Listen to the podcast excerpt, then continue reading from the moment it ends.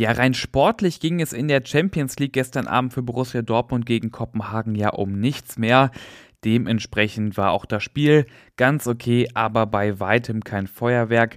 1 zu 1 dann der Endstand. Wir schauen auf Dortmunds Auftritt in der Champions League und blicken aber auch auf den Nachwuchs, denn da war es noch richtig spannend. Für die K.O.-Phase brauchten Dortmunds Nachwuchskicker unbedingt einen Sieg und ob das geklappt hat, das erfahrt ihr gleich. Am Mikro für euch Luca Benincasa. Schön, dass ihr dabei seid. Kopenhagen stand ja schon vor dem Spiel als Gruppenletzter fest. Trotzdem oder vielleicht gerade deshalb haben die Dänen aber von Beginn an ja, relativ frei aufgespielt. Das erste Tor der Partie machte dann aber Borussia Dortmund und zwar direkt mit der ersten Chance. Felix Passlack mit einer guten Hereingabe und Torgen Hazard hatte dann wenig Probleme, die Chance zu veredeln.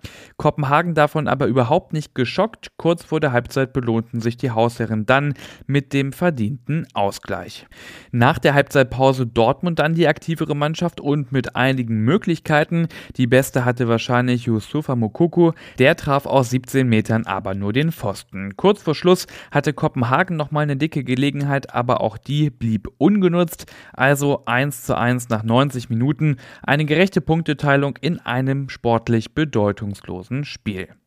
Dortmund aber, und das will ich hier nicht unter den Tisch fallen lassen, in einer Gruppe mit Sevilla und Manchester City unter dem Strich souverän weitergekommen, das macht doch Mut für die KO-Runde. Nicht zufrieden mit dem Auftritt gestern war aber Emre Can. Es geht auch um viel Geld. Jeder muss sich beweisen und zeigen. Das haben wir nicht zu 100% erfüllt. Das Spiel war nicht gut, sagte Can.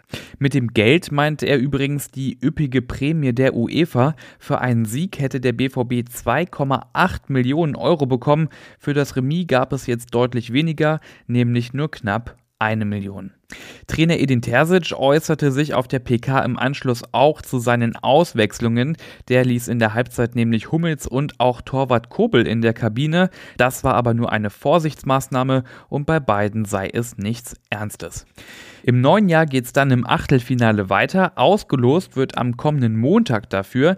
Wir schauen aber jetzt schon mal, wer könnten denn die möglichen Gegner sein für Borussia Dortmund. Nochmal kurze Regelkunde. Wie war das denn nochmal beim Losen?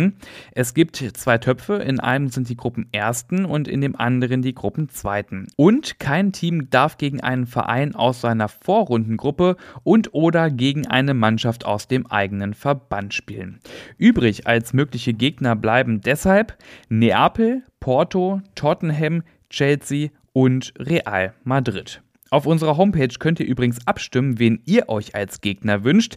Das Zwischenergebnis, so viel kann ich verraten, ist gerade ziemlich eindeutig. Klickt euch doch mal rein und stimmt ab unter ruhrnachrichten.de slash bvb.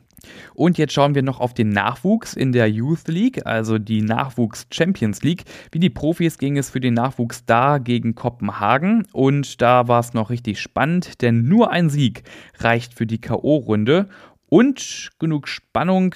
Die Junioren haben ihr Spiel gegen Kopenhagen mit 1 zu 0 gewonnen. Torschütze Paris Brunner, der 16-Jährige, der hat ja schon die ganze Saison einen Lauf, schießt jetzt auch den BVB-Nachwuchs in die K.O.-Runde. Herzlichen Glückwunsch. So, und das war's mit dieser Ausgabe BVB Kompakt. Immer aktuell informiert seid ihr natürlich auf Twitter unter rnbvb. Ich bin Luca Benincasa und für heute raus. Wir hören uns morgen wieder.